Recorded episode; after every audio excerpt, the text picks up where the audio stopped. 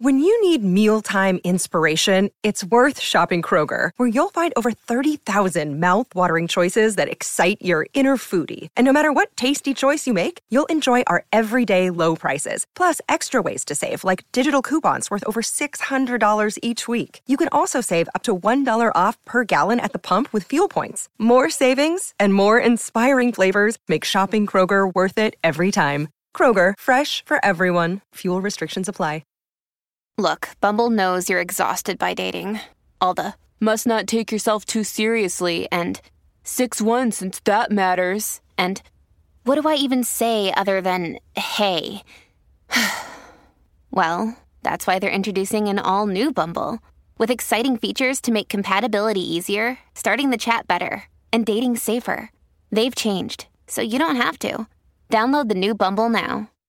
This is Optimal Relationships Daily, episode 1755 Healing from Grief How Does One Do It? Part 1 by Reid Peterson of griefrefuge.com. Hello, everybody, and thanks so much for being here today as we ring in a new and longer post. I'm Greg Audino, and this episode will mark part one of a post from Reid Peterson, uh, who writes exclusively about grief and grief recovery. I know this content can be difficult but it's also something that we will all need at one point or another. So we really love sharing this very important work for you. Let's get into this article now as we optimize your life. Healing from Grief How Does One Do It? Part 1 by Reid Peterson of griefrefuge.com. What's the opposite of grief? Some say it's love in the here and now. Some say it's joy if you play with the impossible of being possible, it would be going backward and everything being the way it was before loss. But we know that can't happen.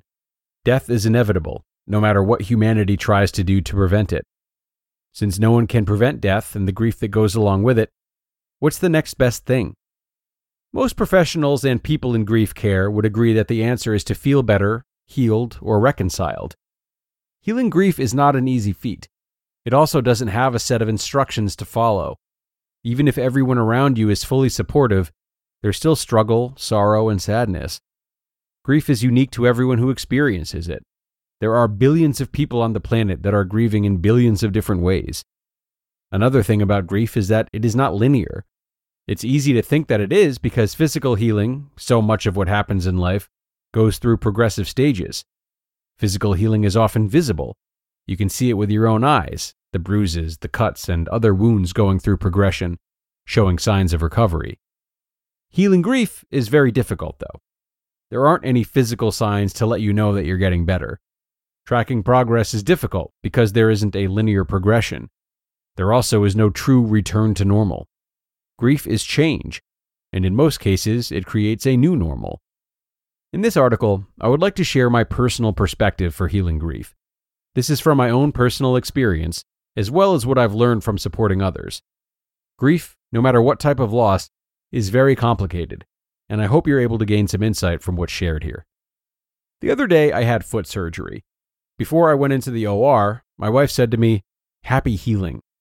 I gave her a Charlie Brown type of look and said, I'm not sure healing is ever happy. That short exchange prompted further thought while I waited for the anesthesia to kick in. Is there happiness in healing? Why does healing feel like a painful process so often? When I do my grief companioning work, I see and feel a lot of pain in people's healing process. In grief, the pain can be commonly experienced as depression, anxiety, loneliness, heartbreak, etc. Feelings like these are hurtful. Often the word suffering is used to describe such experiences. If pain is necessary in the healing process, you might be wondering why suffer? After all, if someone were to live through all of the pain and endure suffering, their quality of life might be considered quite poor. I'll admit that's not the most optimistic thought, but it's also a common perception about pain. Pain is often avoided in modern society. Pain is the reason I got foot surgery. My goal was to reduce the pain. As I've pondered grief, pain, and the healing process for as long as I have, I've consistently reached a place where I've questioned the point purpose, and benefits of what to do with it. Should one lean into it, avoid it, numb it, or something else? Coincidentally, I recently interviewed Benjamin Allen about his journey of coming to peace with the pain of his losses. Benjamin shared his journey and plenty of sage wisdom for what gifts grief can bring when you lean into it and meet it for exactly what it is. I found our conversation very meaningful because for several months I was feeling like anyone who would fully embrace the pain of their grief, allowing it to consume them, would be perceived or judged by others as a martyr. After speaking with Benjamin, I gained a new perspective. I used to think that healing from grief was accepting the pain and loss, but then receiving and enduring the emotional suffering it brings. Then you wait it out. You try to do normal things in life, despite all this energy invested in enduring pain, but you don't resist or deny anything. You just receive what comes to you. That strategy has been hard, but also rewarding. A transformation is experienced, and life becomes more freeing and enjoyable. Grief may have its moments, but there's less energy and time invested in the holding of what feels like weighted grief, genuinely and authentically. This strategy is kind of like the term a blessing in disguise. Have you had moments where something was going terribly wrong, but deep down inside you had a feeling that there would be good that came of the situation? In grief, the blessing is never about someone's death, but more about your connection to them.